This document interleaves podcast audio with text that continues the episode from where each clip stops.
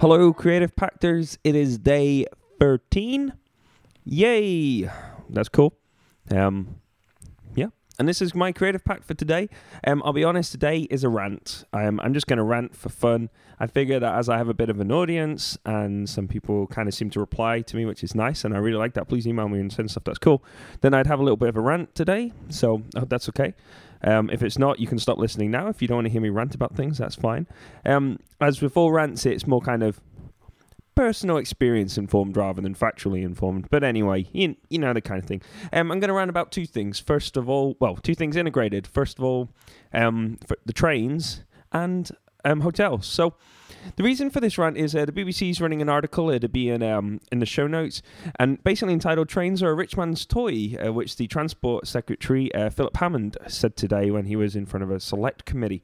Um, and I think uh, first-hand experience will definitely point this out for most people that trains are incredibly expensive. Um, they're they're they're expensive to the point where they really do struggle to compete.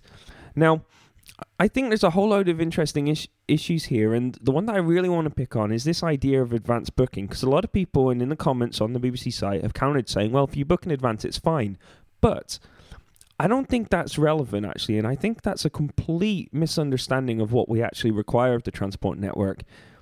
And the advanced booking isn't the thing. Let me give an illustration. Um, I'm based up in Huddersfield, West Yorkshire. Every now and again, I get the invitation to possibly do some consultancy work with businesses in London. I generally find out about these opportunities within maybe 24 to 48 hours. Um, and at that point there, an advanced train booking is no no option whatsoever. There's no special offers, and I get in my car and I drive there.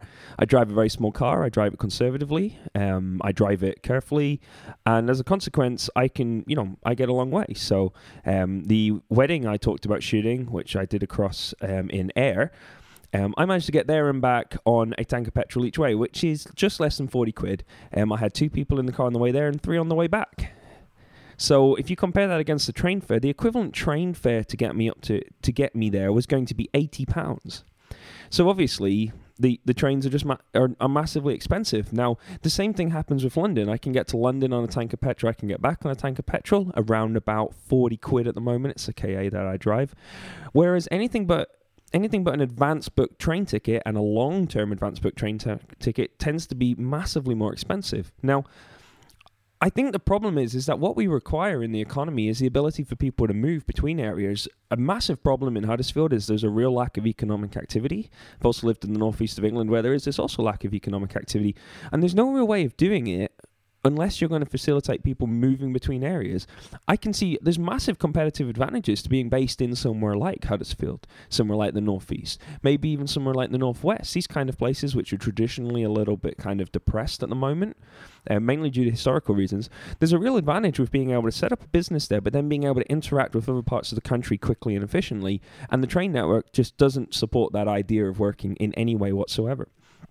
A more pressing issue, I think, um, and a, lot, a more pressing issue associated with this is the fact that this is an issue for the everyday person. A lot of people are thinking, well, you know, it's uh, managing directors, owners, executives, um, high powered people who need this mobility.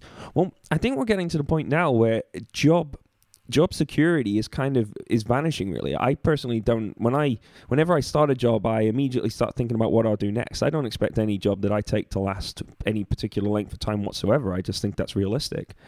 And if people are going to kind of continue living on a on a kind of supply of finance then you know you can't be unemployed for any length of time. You need to constantly make payments. So if you're currently working somewhere and you lose your job, you need to be able to get to wherever to do another job. And part of that's going to be moving around the country. And the train network is a is potentially a good idea. Um, why do I like trains? Well, a lot of people, yeah, I'm saying a lot of people be thinking, well, just don't use trains, Scott. Use your car. That works better. It does financially. It does work better. Things I don't like about it is it's exhausting driving long distances.